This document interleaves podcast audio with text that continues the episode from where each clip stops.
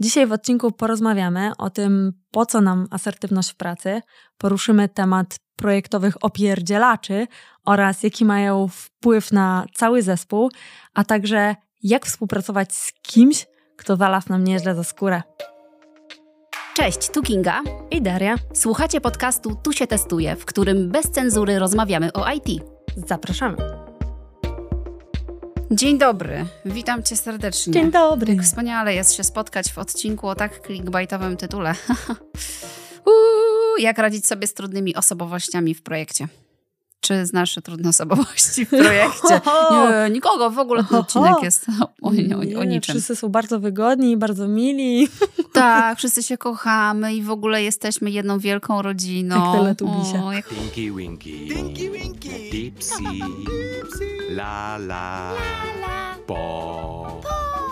No ale dobrze, to, to dzisiaj będziemy rozmawiać o różnych osobowościach, o takich wyjątkowo załażących za skórę osobowościach, zarówno z perspektywy menedżera, jak i współpracownika. O takich waszych, naszych kolegach i koleżankach, których macie albo ochotę udusić, albo zastanawialiście się, co oni tutaj robią, albo co ja tu robię, dlaczego życie jest niesprawiedliwe. Co ja robię tu? O właśnie takich problemach zespołowych będziemy sobie opowiadać i dzielić się z Wami również naszymi historiami z życia wziętymi. Postaramy się nie podawać imion i nazwisk Borodo, a może osoby, których to dotyczy, też nas będą słuchać, odnajdą się w naszych opowieściach. Nikogo nie chcemy obrażać, chcemy pokazywać zachowania cechy, które mogą być upierdliwe dla innych i które naprawdę mogą przeszkadzać innym w pracy. Nie chcemy nikogo obśmiewać ani wyśmiewać konkretnych osób. Zależy nam na podkreśleniu zachowań, bo być może je u siebie dostrzeżecie i może dzięki temu nabierzecie jakiejś refleksji i współpraca w zespole będzie lepsza. Pamiętacie, jak rozmawialiśmy o kolorach? Każdy jest inny. I to właśnie chodzi o to, żebyśmy znaleźli złoty środek na to, jak współpracować z innymi od nas osobami, które totalnie różnią się charakterem, stylem bycia, ekspresją i, i w ogóle wszystkim. Aczkolwiek nie tylko o tym, bo są rzeczywiście przypadki specjalne, z którymi no warto jakoś pracować. Rzeczywiście coś tam może być e, głębiej i my tego nie wiemy, ale to sobie zaraz o tym przegadamy. Może jakaś historia na dzień dobry, na rozgrywkę Kinga. Mm, historia o, o, gwiazdach. Ja myślę, że gwiazdy to jest tutaj mój ulubiony temat i miałam już do czynienia z kilkoma gwiazdami. To nie będą opowieści o testerach, o deweloperach już rozmawiałyśmy o senior hamach deweloperach i do tego nie będziemy wracać.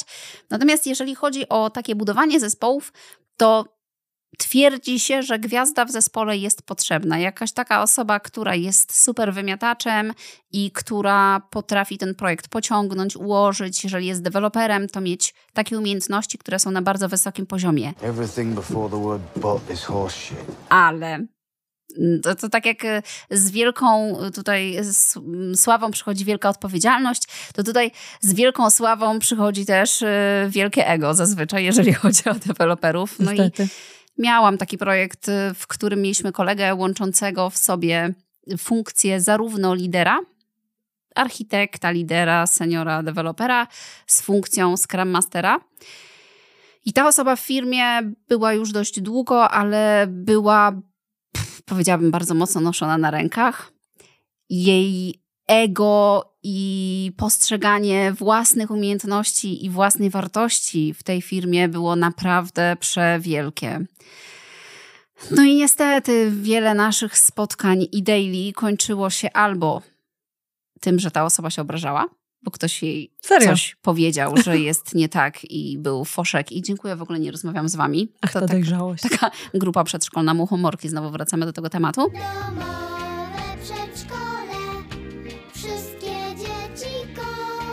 Albo tak mocno forsowała swoje autorytarne pomysły, które były tylko jedyne słuszne, ważne i w zasadzie nienegocjowalne, że kompletnie nie słucha uwag innych osób w tym zespole.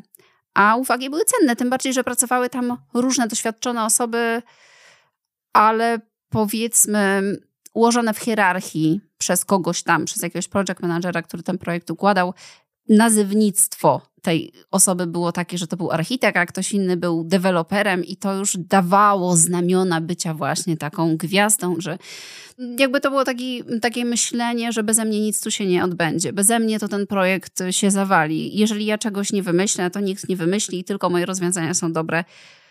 No, straszne. W jaki sposób sobie poradziliście z tą osobą? Niestety to się zazwyczaj kończyło rozmową z tą osobą i jakąś osobą typu team leader, taką dwutoróweczką, że tak powiem, że pewne zachowania są nieakceptowalne i zespół czuje się źle, gdy zachowujesz się w taki taki sposób i to trzeba trochę ukrócić. Ale to był ciężki przypadek. Mało mhm. tego, ciężki przypadek, bo też firma wspierała takie zachowania. Z punktu widzenia projektu to było bardzo trudne i z punktu widzenia projektowego próbowaliśmy sobie z tym poradzić właśnie rozmową. Natomiast y, company-wise y, to nie był problem. No ale nie zamietliście pod dywan i jednak coś próbowaliście przepracować. zbiorowego focha. Foch? A to my też foch. Spoko. Przepracowany. Done. Super. Znasz jakąś gwiazdę? Gwiazdę. Może gwiazdę nie, ale poruszyłabym tutaj takie, a może to trochę gwiazda, trochę taki opierdzielacz, może trochę mrówka, wszystko w jednym, połączenie wybuchowe. Miałam taką osobę w projekcie rzeczywiście, ja w roli testera, osoba też w roli testera. Ja już byłam w tym projekcie bardzo długo, czyli wiedziałam co i jak. W zasadzie już miałam taką trochę rolę przypisaną takiego menadżera, tam było niewielu, bo czterech testerów. Ja nimi zaczynałam powolutku zarządzać, bo miałam największe największe doświadczenie w tym projekcie. I przyszła właśnie nowa osoba. To co świeżak? Sparring wieczorem. Ta nowa osoba bardzo fajnie się szybko wdrożyła, mega kumata, taka mróweczka właśnie, że tutaj i dokumentacja, i szybko w ogóle załapała kontekst biznesowy, także super. No i gwiazda, bo ona była wszędzie, po prostu gdzie się dało być, we wszystkich dyskusjach musiała uczestniczyć.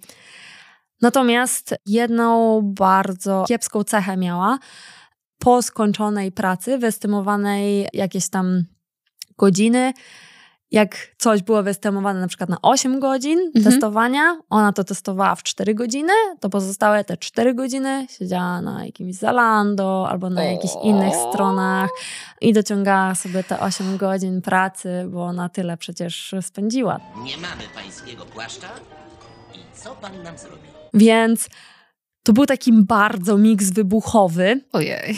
I było to bardzo trudne, żeby w ogóle okiełznać to zachowanie. No koniec końców e, okiełznanie przyszło samo. Klient zredukował zespół i no tam sama wyleciała również. Natomiast e, ja pamiętam, że miałam ogromny z tym problem z racji tego, że to był naprawdę intensywny projekt i tam się bardzo dużo rzeczy działo i każdy zasuwał. Były takie momenty, że waliliśmy nadgodziny i to takie grube. Mhm. I w tych momentach właśnie nadgodzin, takich najgorszych właśnie, gdzie potrzebna ci jest motywacja i to, żeby się wspierać i ty nagle patrzysz w ten monitor obok i widzisz, że ta osoba skroluje Zalando albo jakieś jeszcze co innego, tak? I w tym momencie szlak cię trafia, gotuje się w tobie Czyli praca w biurze to nie jest dobra opcja. Lepiej pracować z domu, wtedy tak. nie widziałabyś scrollowania. No, no w sobie mniej wiesz, lepiej śpisz. Dokładnie. tak, ale pamiętam, że to było straszne. Pamiętam, że rozmawiałam o tym z menadżerką, z nią samą ja rozmawiałam o tym. No, ale to no, był bardzo trudny przypadek i właśnie takie myślenie, że skoro było to wyestymowane na jeden dzień pracy, no to jeżeli to zrobię szybciej, no to jakby no, to jest moja rzecz, co zrobię z tą resztą czasu, nie? No, jakoś próbowaliśmy też z tym e, sobie poradzić. Ostatecznie. Ostatecznie, no nie było łatwiej. No, mówię, na szczęście, na szczęście, e, szczęście w nieszczęściu przed klient i rozwiązał Problem. problemy. Udało się, no ale no temat gruby moim zdaniem. No to ja bym tak płynnie przeszła do opierdalaczy. Nazwijmy rzeczy po imieniu. Miałam takiego ananasa w projekcie, który, no historia powiedzmy podobna, tylko że ten gość nie dowoził. Oprócz tego, że zajmował się swoim telefonem i scrollowaniem w nim bardzo intensywnym, to nie dowoził absolutnie nic.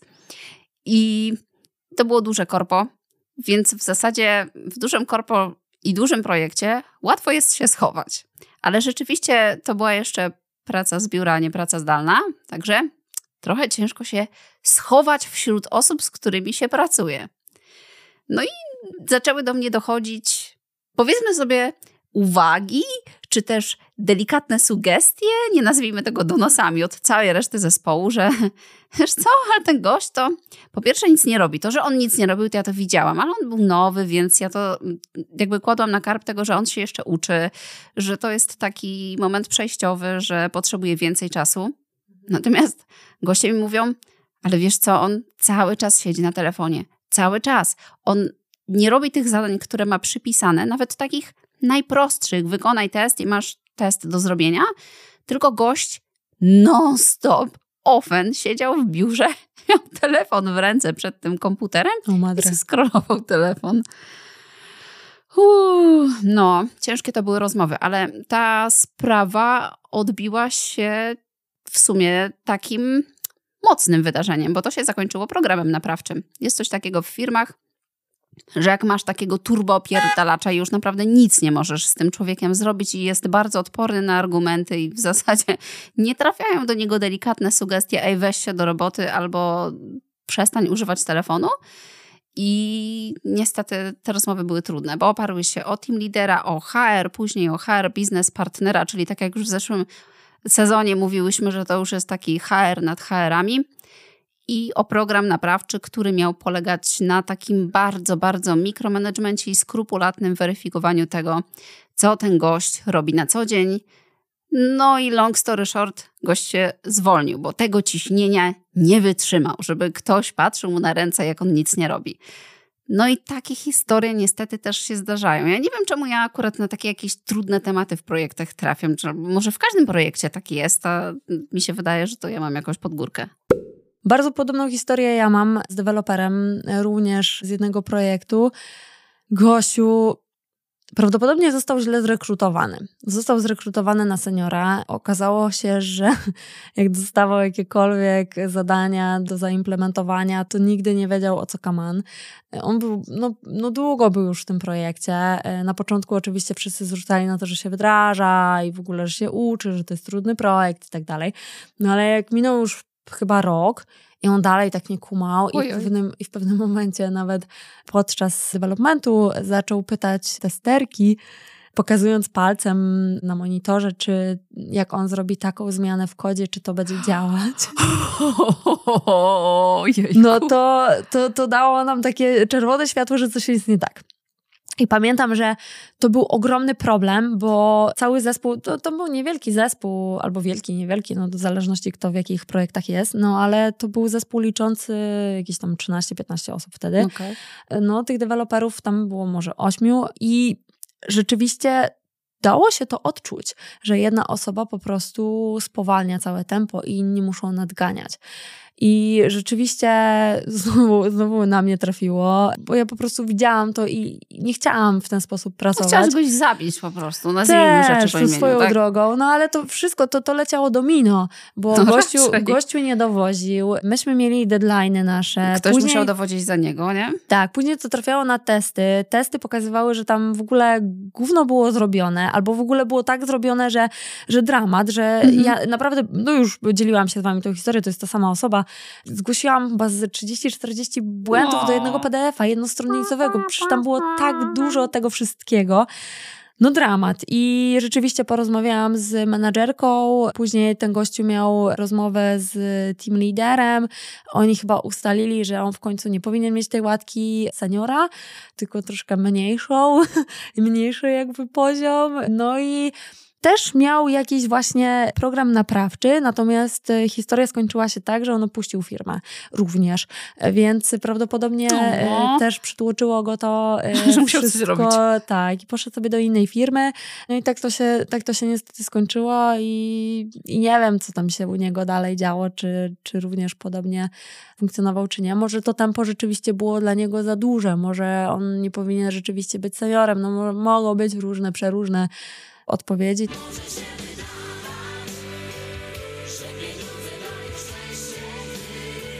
No ale, ale to nie o to w tym wszystkim chodzi, tak? My mamy dowodzić, jest jakiś cel i powinniśmy właśnie dobrać tak osoby do projektu, żeby trzymały się tego celu i pracowały w tempie. Dokładnie, na polu szparagu wszyscy muszą zapierdalać, a nie, że ktoś stoi i się patrzy. Nie ma patrzenia się. Tak. Jak na tych memach, jak ci robotnicy siedzą w, w jakimś okopie, czy tam czterech patrzy, jeden kopie i masz nazewnictwo project manager, tester, developer, nie? Trochę tak to wygląda. No, No dobra, ale to nie zawsze jest tak, że ktoś złośliwie nie chce czegoś robić. No bo oczywiście zdarzają się osoby, które po prostu przyjęły sobie za cel, że jest mi już tutaj tak dobrze i jestem tak bardzo niezwalnialny i niezatapialny, że sobie tak będę siedziać, siedziać i pachniać. No, świetne. Gramatyka polska dzisiaj widzę na propsie. Że nam to zarzucają, mówią a, taj, o atatoilachach, mówią Bo są osoby, które po prostu nie dowożą w tym konkretnym projekcie. I ja miałam taką sytuację, że miałam chłopaka, który dopiero co zaczynał swoją pracę. To był jego pierwszy projekt. I ten projekt rzeczywiście był bardzo złożony, bardzo skomplikowany i tam trzeba było się szybko ogarniać, bo jak ktoś się nie bardzo ogarniał albo potrzebował takiej dużej opieki, dużego takiego parasola ochronnego nad sobą, no to niestety to, to nie dało się funkcjonować w tym projekcie. I ja miałam wrażenie, że gość nic nie robi rzeczywiście, bo nie chce, bo to jest dla niego za duże tempo, kompletnie się nie zgrał z zespołem. I ja miałam takie wrażenie, że on się nie nadaje na testera. Po prostu.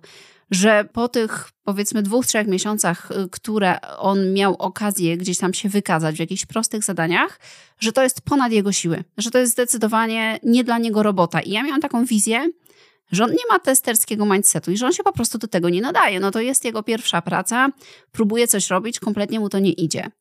I on został przeniesiony do innego projektu. I po jakimś czasie spotkałam się z menadżerem z tego projektu, a ten gość mówi: Jakiego w ogóle mi super gościa podesłałaś? Ja mówię, no ale o co ci chodzi? Przecież on nic nie robił u nas w projekcie. On mówi, on jest rewelacyjny. Tak się fajnie wdrożył i robi świetną robotę i na pewno go nie oddamy i teraz wdraża inne osoby i jest super ogarnięty. Więc no, to mi bardzo otworzyło głowę, że po pierwsze, ja jestem w swojej jakiejś bańce i mimo, że staram się patrzeć na osoby w jakiś sposób sprawiedliwie, no to nie zawsze dostrzeżesz czyjeś intencje, chęci. Być może miał trudniejszy czas, być może miał trudniejszy okres. Też w robocie nie masz zawsze czasu na to, żeby nad każdym się bardzo mocno skupiać. A w tym innym projekcie miał zdecydowanie wolniejsze tempo. I super. I poradził sobie świetnie. Mhm. I teraz dalej pracuje w zawodzie i jest testerem. Więc no to też dla wszystkich, którzy mają wątpliwości, czy ta praca jest dla mnie, czy coś jest ze mną nie tak, to czasami może być setup projektu albo nawet setup zespołu, bo mo może się zdarzyć taki zespół, który jest tak nieprzyjazny i w ogóle nastawiony na samo, tak jak ostatnio rozmawiałyśmy, na taką mikropracę, że robią tylko swoje taski i nie interesuje ich nic dookoła. I czasami tak jest. Jeżeli ty masz potrzebę większej komunikacji albo potrzebę w jakiś inny sposób douczania się czy zdobywania tej wiedzy, a zespół ci tego nie da, no to, no to tego nie masz, tak? No. no to jest to tempo, o którym wspomniałam. Jeżeli tempo jest odpowiednie dla ciebie, to ty popłyniesz w tym wszystkim. Five, six, and.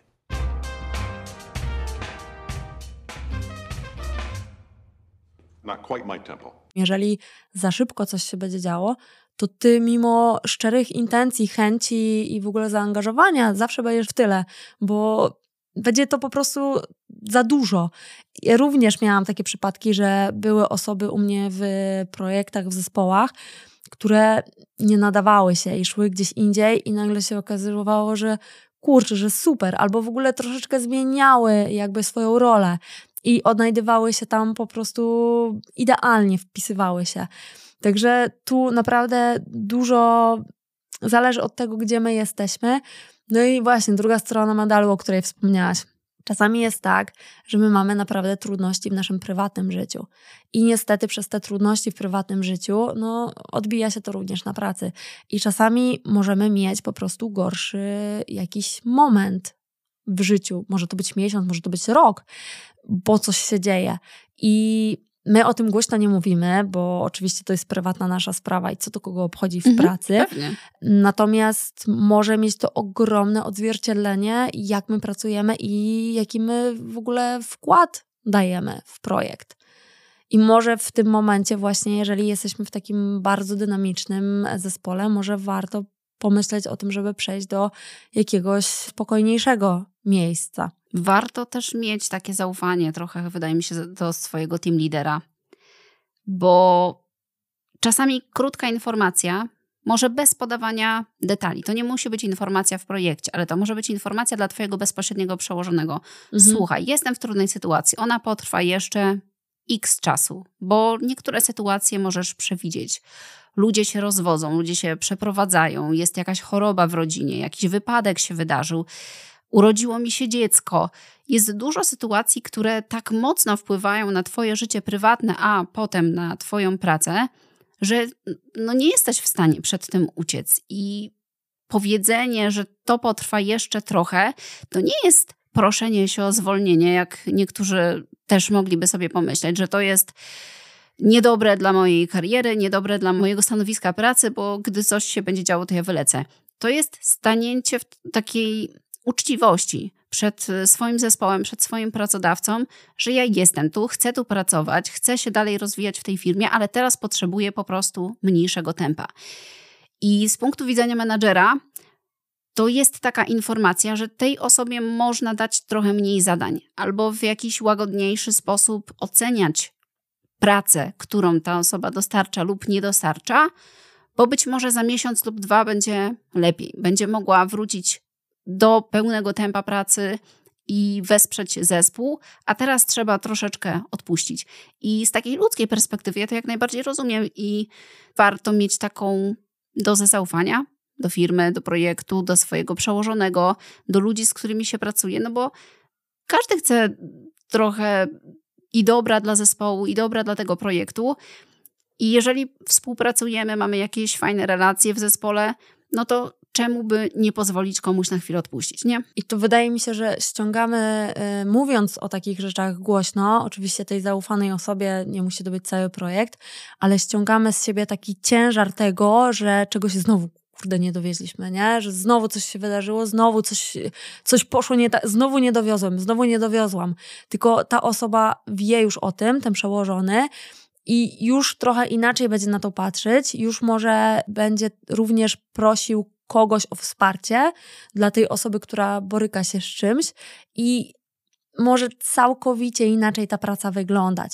I z drugiej jeszcze strony, taki menadżer również dba cały czas o dobro projektu. On ma jakiś kontrakt, ma jakieś cele i taka informacja może być na wagę złota czasami jeżeli ktoś przyjdzie i otwarcie, szczerze powie, że no nie daje rady, no albo może na pół etatu, żeby, żeby przez jakiś czas przepracować, albo żeby mieć właśnie, tak jak powiedziałaś, troszkę mniej wymagające te zadania, bo w tym momencie osoba odpowiedzialna za cały timeline, za dowożenie, jest w stanie sobie poukładać trochę inaczej to wszystko dookoła. Albo kogoś dodatkowego zatrudnić do tego projektu, nie? Chociażby Jeżeli- przejściowo. Tak, jeżeli jest taka możliwość, pewnie. No ja mam jeszcze takie dwa smaczki na koniec, no bo tak opowiadamy takie mądre rzeczy i staramy się znaleźć intencje osób, które zachowują się w jakiś określony sposób. Natomiast są osoby, których spotkałam w swoim życiu i naprawdę nie jestem sobie w stanie tego w żaden racjonalny sposób wyjaśnić.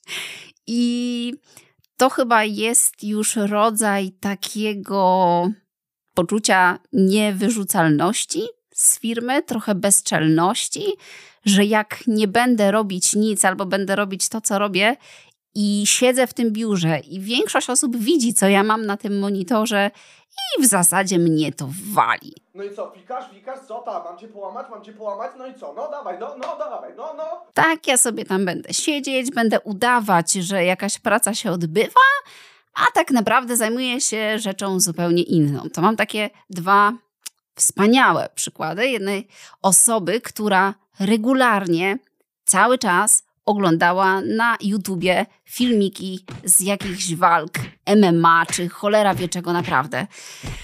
I to było dla mnie fenomenalne. Miała dwa monitory i na jednym monitorze był cały dzień odpalony YouTube, a na drugim była odpalona Jira albo aplikacja, w której coś się działo albo się nie działo. No, rozumiem. Niektórzy w pracy sobie na chwilę robią przerwy i coś tam sobie obejrzą, albo słuchają muzyki i to pozwala się skupić. No ale jak masz regularny film i oglądasz jakąś walkę, no to to nie jest chyba gadanie w tle, które sobie włączasz, bo pozwala ci się skupić, tym bardziej jak masz to otwarte na całym monitorze. I to jest dla mnie fenomen, że takie sytuacje się dzieją i one nie są piętnowane przez firmę, bo często rzeczywiście to poczucie bezkarności i takiego wali mnie to, bierze się z tego, że firma z tym nic nie robi, że twój przełożony z tym nic nie robi, a to w jaki sposób to demoralizuje cały zespół i pokazuje, ej, ten gość czy ta kobieta nie robią nic, a ja tutaj robię 200 albo 300% normy, a potem przychodzi etap podwyżek albo nie podwyżek i jak są cięcia, no to i tak w ogóle nic nie dostajemy. No to w następnym roku jaki jest przekaz? To ja też nic nie będę robić, tak? No Mhm. to proste. Skoro tak można sobie pracować i dostawać kasę, no to ja też się tutaj podporządkuję. Druga historia jest lepsza. Że taki smaczek na koniec. Był gość i to było w jednej z moich pierwszych prac, który był deweloperem i ja naprawdę nie jestem w stanie sobie tego wyobrazić, że ktoś w ogóle ma taki mindset, że można takie rzeczy robić w pracy, ale gość miał trzy monitory i na jednym z tych monitorów w rogu zawsze było odpalone porno. What? Twoja mina mi się po prostu podoba. O. Tam non-stop leciały pornole. Ale, ale ja, ale w biurze, normalnie W pracuję. biurze siedzisz w biurze i siedzi obok ciebie gość, który ma trzy monitory i na jednym z tych monitorów jest regularnie odpalone porno. W biurze. Okej. Yes, nie wiem, co powiedzieć. Właśnie. Dlatego zostawiłam tę historię na koniec, bo wiedziałam, że cię sponiewiera. O, madre. No, serio. Jestem ciekawa, jak dużo osób ukradkiem oglądało z nim. Ojej. Znaczy tam fabuła nie jest zazwyczaj bardzo ekscytująca, więc nie wiem, że można aż tyle, nie? Także O, matko. taka sytuacja. Wspomniałyśmy o programach naprawczych. Może powiedzmy troszkę więcej, żeby tutaj rozwiać jakieś wątpliwości i pytania. Czyli takie programy naprawcze mogą się rzeczywiście wydarzyć. Jeżeli jest sytuacja właśnie taka, że ktoś nie dowozi, albo ma gorszy okres, albo właśnie nie jest w stanie nadążyć za projektem. Albo zrobi coś bardzo rażącego z punktu widzenia firmy. No bo programy ra- naprawcze nie dotyczą tylko klasycznych opierdalaczy, ale dotyczą osób, które zrobiły coś, że mocno zalazły za skórę kolegom, przełożonemu albo HR-owi. To mogą być właśnie wdrażane takie programy naprawcze. One chyba najczęściej właśnie są wtedy z team liderami czy PDL-ami. I rzeczywiście ustalana jest jakieś zadania, jakiś plan aktywności, które ta osoba ma realizować. Zazwyczaj to trwa co najmniej trzy miesiące. Tak, to jest oczywiście no, nie tydzień, bo w tydzień to ciężko jest się poprawić. Natomiast tak, jest to plan rozpisany na jakiś tam dłuższy czas i jest to kontrolowane. Po prostu są jakieś takie kamienie milowe i sobie tam sprawdzamy, czy rzeczywiście realizujemy ten, ten program, ten plan zgodnie z założeniami i ewentualnie, czy odbijamy w którymś kierunku i jak w ogóle to idzie. I jeżeli ten program naprawczy rzeczywiście się powiedzie, wszystko jest ok, to ta osoba zostaje, a jeżeli nie, no to może to iść dalej, albo po prostu może to się skończyć wypowiedzeniem. To trochę jest związane z polskim prawem pracy, bo jeżeli ktoś jest zatrudniony na umowie o pracę, to tak naprawdę jak ty jako pracodawca nie możesz kogoś zwolnić tak po prostu z dnia na dzień. Musisz mieć przyczynę i musi to być udokumentowane. I to musi być też udokumentowane w jakimś określonym czasie. Dlatego te programy trwają długo. I no, taką ukrytą intencją tych programów jest to, żeby ta osoba jednak sama się zwolniła, żeby nie trzeba było tej osoby zwalniać. Ale mogą być różne sytuacje. Czasami ktoś może być niesprawiedliwie posądzony o to, że coś zrobił albo że czegoś nie robił, i program naprawczy dowiedzie tego, że nastąpiła pomyłka, albo jakieś pomówienie, albo ktoś się na danego człowieka uwziął, mówiąc y, krótko, i robi mu podgórkę. Więc one mogą służyć zarówno pracownikowi, jak i pracodawcy. Ja myślę, że to jest dosyć uczciwe, że w ogóle taka instytucja występuje, ona nie jest wszędzie, ale to jest warte, warto wiedzieć takie rzeczy. I jeszcze wydaje mi się, że ostatni komentarz, żeby zamknąć ten temat, bierzcie pod uwagę również aktualny rynek, co się dzieje. Jeżeli rzeczywiście my będziemy opierdzielać się, nie będziemy dowozić, zespół będzie cierpiał, to teraz wydaje mi się, że no trochę sentymenty się skończyły i szybciej lecą te wypowiedzenia, szybciej firmy się są w stanie z kimś pożegnać niż to było do tej pory, przez sytuację, o której wspominałyśmy już parę razy, że rzeczywiście rynek się mocno zmienił, także trzeba mieć to mocno na uwadze i jednak angażować się i dawać z siebie wszystko. Co nie zmienia faktu, że nie chcemy, żebyście się przepracowywali i robili nadgodziny No nie, i brali nie, rzeczy na swoje barki, takie, których już naprawdę nie jesteście w stanie udźwignąć, ale żeby do swojej pracy podchodzić uczciwie. Ja jestem kobieta pracująca. Ja żadnej pracy się nie boję. I a propos przepracowania się, możemy pięknie przejść do tematu, który tutaj mocno też poruszałyśmy, czyli tych dodatkowych zadań. To również padło w poprzednim odcinku. Dodatkowych zadań, które bierzemy jako testerzy na swoje barki, nadgodziny i jakieś inne wyręczanie. Tak, i zadań, o których nie mówimy, że je robimy, a to wpływa również na nasz podział pracy, podział obowiązków i na to, w jaki sposób swoje zadania jesteśmy w stanie ukończyć. Czy one są zrobione na czas, czy nie. No dobra, to Kinga. Czym jest dla ciebie asertywność? asertywność. Ja jestem świeżo zainspirowana wykładem Marty Firley a propos asertywności i tego, czym jest asertywność. Ja się bardzo dużo z tego wykładu dowiedziałam. Żałuję, że on nie był nagrany. Być może jeszcze pojawi się na jakiejś konferencji albo gdzieś będziemy mogli o nim usłyszeć. Natomiast na teraz mogę Was już odesłać do artykułu, który Marta napisała. On jest na infok. Damy Wam link po prostu w opisie do tego artykułu. Tam jest też dużo źródeł, z których Marta korzystała, z których my dzisiaj też korzystałyśmy. No i ta asertywność to nie jest tylko mówienie nie, bo każdemu się kojarzy asertywność jako prosta czynność, że ktoś cię o coś poprosi, a ty tego nie chcesz zrobić, więc powiesz nie. Asertywność jest dużo szerszym pojęciem, bo ona sprowadza się generalnie do komunikacji, do postrzegania siebie jako wartościowej osoby, do szanowania swoich granic, do szanowania swojego czasu i swoich potrzeb, ale też do uczciwego komunikowania się z innymi osobami, w poszanowaniu również ich wartości, ich potrzeb. I to nie jest tylko proste powiedzenie nie, ale ogólnie wpasowywanie się w taką społeczną komunikację osób, które są świadome tego, czego oczekują i czego oczekują od siebie i od innych osób. Pięknie powiedziane. Ja bym tutaj dodała, że właśnie to nie chodzi o to, żeby być agresywnym w tym wszystkim, żeby tupać nogą i mówić nie, nie będę tego robić. Ale czasem trzeba. Czasem trzeba, no, ale to już nie jest asertywność w tym przypadku. E, tylko właśnie asertywność to jest takie dążenie do tego ja okej, ty okej. O którym bardzo ładnie mówi psycholog e, Sylwia Królikowska. To też polecam, e, żeby ją sobie poobserwować. I właśnie ten komunikat ja okej, ty okej, czyli jeżeli ja jestem z czymś okej i ty jesteś z czymś okej, to to jest to rozwiązanie, do którego my powinniśmy dążyć i które powinno jakby iść z nami. I co mam tutaj na myśli? Chodzi mi o to, że jeżeli ktoś przychodzi do ciebie i mówi, słuchaj, jest piątek, na przykład godzina 15 i mówi, słuchaj, mam tu raport do dokończenia, ale nie mogę, bo lecę na spotkanie i później nie- coś tam będę musiał jeszcze raz zrobić, a ty jeszcze też masz jakieś rzeczy do dokończenia, to w tym momencie mówisz, słuchaj, nie zrobię teraz tego, bo mam swoje rzeczy, ale, czyli nie zostawiasz kogoś, po Mhm. prostu z tym nie zrobię, ale mogę to zrobić w poniedziałek jako pierwsza rzecz z samego rana.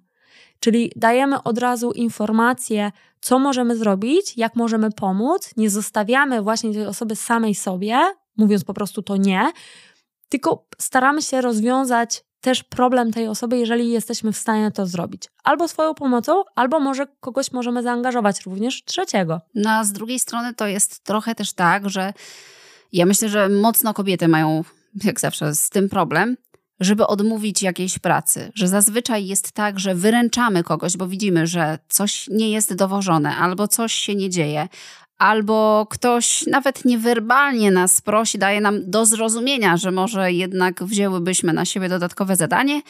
I wtedy tendencja kobiety jest taka, tak, tak, ja to zrobię. Kojarzy mi się tutaj też, jakoś teraz mi przyszło do głowy, czuła przewodniczka Natalii Di Barbaro. Tam jest super też opisany taki mechanizm właśnie, jak kobieta daje się wpędzać w takie sidła o kochanie albo o słoneczko, a może to tylko małe zadanko, mały raporcik i to takie umniejszanie tego wszystkiego, żeby wepchnąć ci jeszcze jedną rzecz na plecy, a ty chcesz być miła i uprzejma i potulna i mówisz tak, tak zrobię, tak, tak zrobię, bo albo nie chcesz wyjść na chamską babę, która jest wredna i wszystkich e, puszcza z kwitkiem, albo chcesz być postrzegana jako osoba pomocna, kompetentna i gromadzić wokół siebie grupę ludzi, więc tak, tak, oczywiście wezmę wszystko na swoje barki. Albo po prostu fabrycznie jesteś nauczona przez społeczeństwo, przez kulturę, że zawsze wszystko powinnaś przyjmować i jeszcze się z tego cieszyć. A tak wcale nie jest, bo osoby, które ćwiczą swoją asertywność, bo to jest kompetencja, jak każda inna. Być może się z tym rodzimy, być może niektórzy nie, ale możemy to sobie wyćwiczyć. I osoby, które tę asertywność ćwiczą, również mogą być postrzegane jako miłe, przyjazne, towarzyskie, kompetentne, ale jednocześnie pilnujące swoich granic, jednocześnie bardziej psychicznie sprawne. Ale no właśnie, no właśnie, jeżeli my postawimy tą granicę i jeżeli my będziemy rzeczywiście brali te zadania, które jesteśmy w stanie zrealizować nie własnym kosztem, czy kosztem naszej rodziny, czy jeszcze jakiegoś tam naszego czasu prywatnego, to będziemy zdecydowanie zdrowsi psychicznie i będziemy w stanie dowieść po prostu inne rzeczy na wyższym poziomie, po prostu te zadania zrealizować. Przede wszystkim asertywność to jest próba odcięcia się trochę od brania na siebie za dużo, od brania na siebie na przykład kilku zadań jednocześnie, no bo nie jesteśmy w stanie kilku zadań jednocześnie zrealizować. Albo właśnie takiej sytuacji, w której bierzemy na siebie tak dużo, że z tymi pierwotnymi zadaniami nie jesteśmy w stanie się wyrobić, bo co chwilę wpada coś i co chwilę komuś w czymś pomagamy, komuś na już musimy coś dla kogoś zrobić, a nasze zadania cały czas leżą i czekają.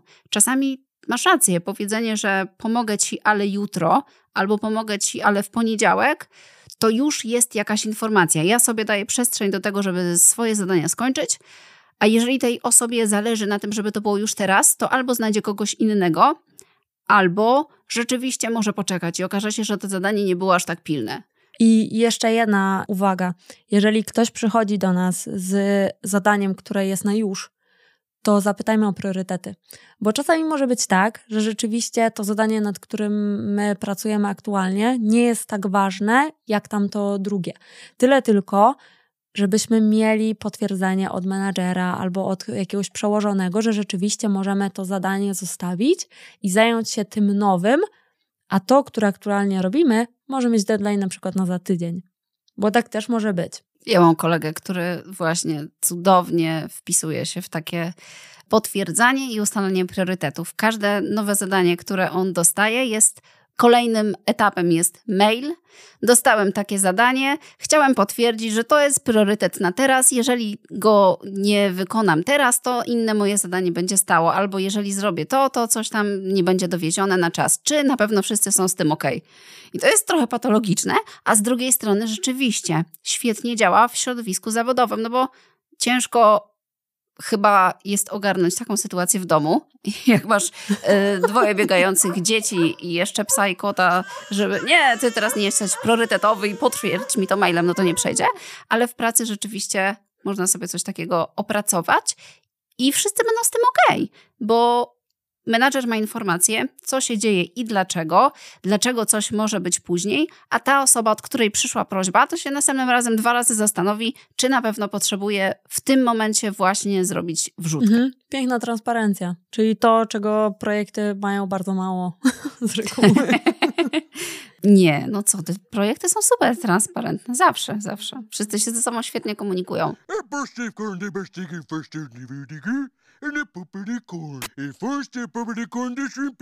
Taka transparentność i potwierdzanie różnych rzeczy mailem może Wam się też przydać w przypadku ocen rocznych w różnych firmach, małych, dużych, średnich.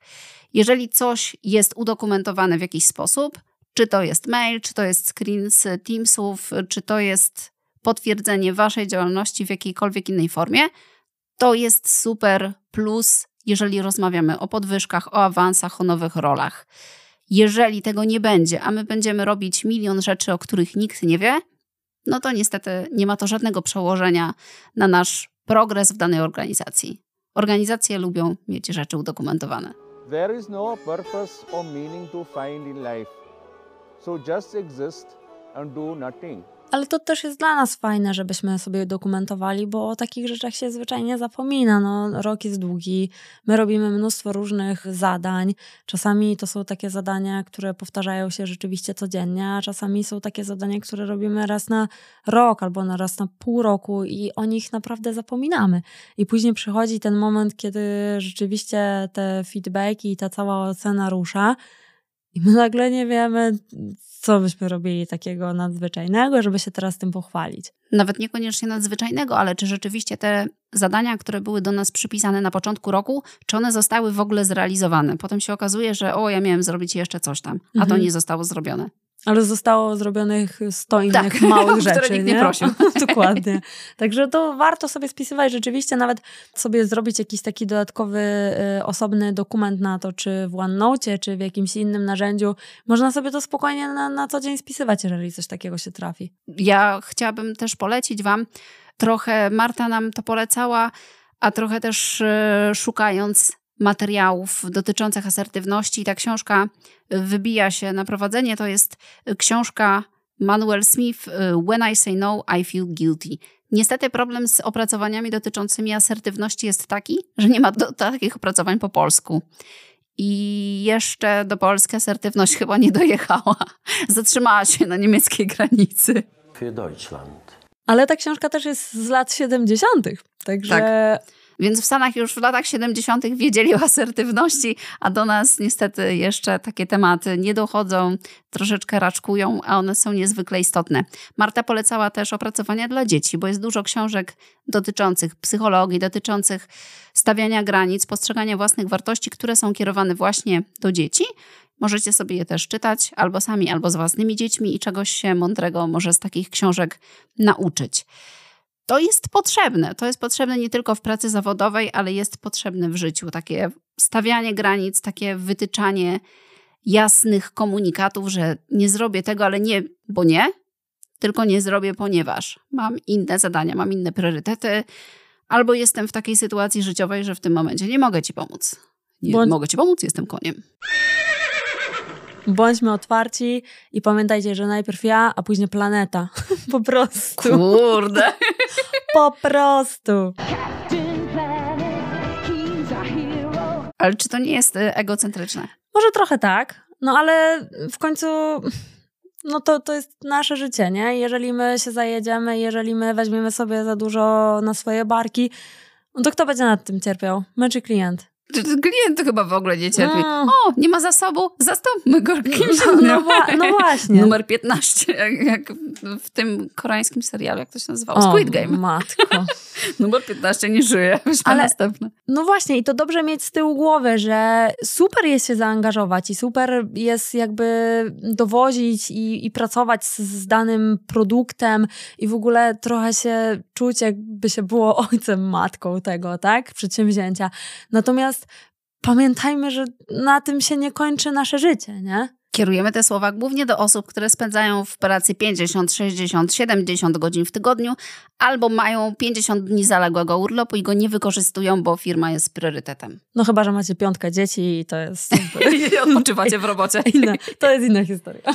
Tak, ale ja znam takie osoby, które nie są ojcami piątki dzieci, a tak właśnie robią, bo firma jest dla nich absolutnie top jeden i dalej nie ma nic. No właśnie, dlatego pamiętajmy o tym, żeby się po prostu nie zajechać, bo trochę szkoda. A firma nie jest rodziną. To nawet y, te wszystkie osoby, które zostały wywalone z Google'a dwa miesiące temu, pisały, że okazało się, że jednak Google nie jest jedną O, wielką masz. rodziną. No masz. Jak to się stało, nie wiem. Jeszcze taka jedna rzecz przychodzi mi do głowy, jeżeli chodzi właśnie o tę asertywność i o to, żeby dbać o swoje granice. Jak lecimy samolotem i są takie instrukcje na pokładzie, że w razie pogorszenia się sytuacji w samolocie, turbulencji, wypadku, czegokolwiek, wypadną wam z góry maski tlenowe. Jeżeli podróżujecie z dzieckiem, to taką maskę trzeba założyć najpierw sobie, a potem dziecku. Więc ja bym tutaj taką paralelę do sytuacji firmowej właśnie wysnuła, że najpierw trzeba zadbać o siebie, o swoje potrzeby, o swoje granice i o to, jak wy się czujecie i czy ta sytuacja jest dla was ok, a potem o firmę, a nie odwrotnie, bo odwrotnie to jest e, znów wspaniała droga do burnoutu, wypalenia się i zajechania się na maksa. A Mówię to też do siebie, bo ja bardzo często o tym zapominam. Ja prawie morały, wspaniale, a potem tyk, tyk, tyk, tyk, tyk, robię dokładnie tak. No I właśnie, wpadamy później w taki kołowrotek i naparzamy. Tak. Ale warto się czasami po prostu zatrzymać i, i przemyśleć to sobie i zwolnić. No wiadomo, że będziemy cały czas, znaczy dobrze by było, żebyśmy cały czas nie zapierdzielali, no bo to też nie o to chodzi, ale niestety będą takie sytuacje się pojawiały prędzej czy później. Dobiegłyśmy do końca maratonu o opierdalaczach, gwiazdach i mróweczkach. Dziękujemy Wam bardzo za dzisiaj. Dzięki. Jeśli temat Was zainteresował, w opisie odcinka oraz na Instagramie Tu się testuje znajdziecie dodatkowe materiały dotyczące dzisiejszej rozmowy. Wasze zdanie jest dla nas bardzo ważne, dlatego zależy nam, abyście dali znać, że nas słuchacie. Komentujcie, subskrybujcie i przekazujcie dalej ten podcast. Jesteśmy na Spotify, Apple Podcast, Google Podcast i na naszym kanale na YouTube. Do, usłyszenia.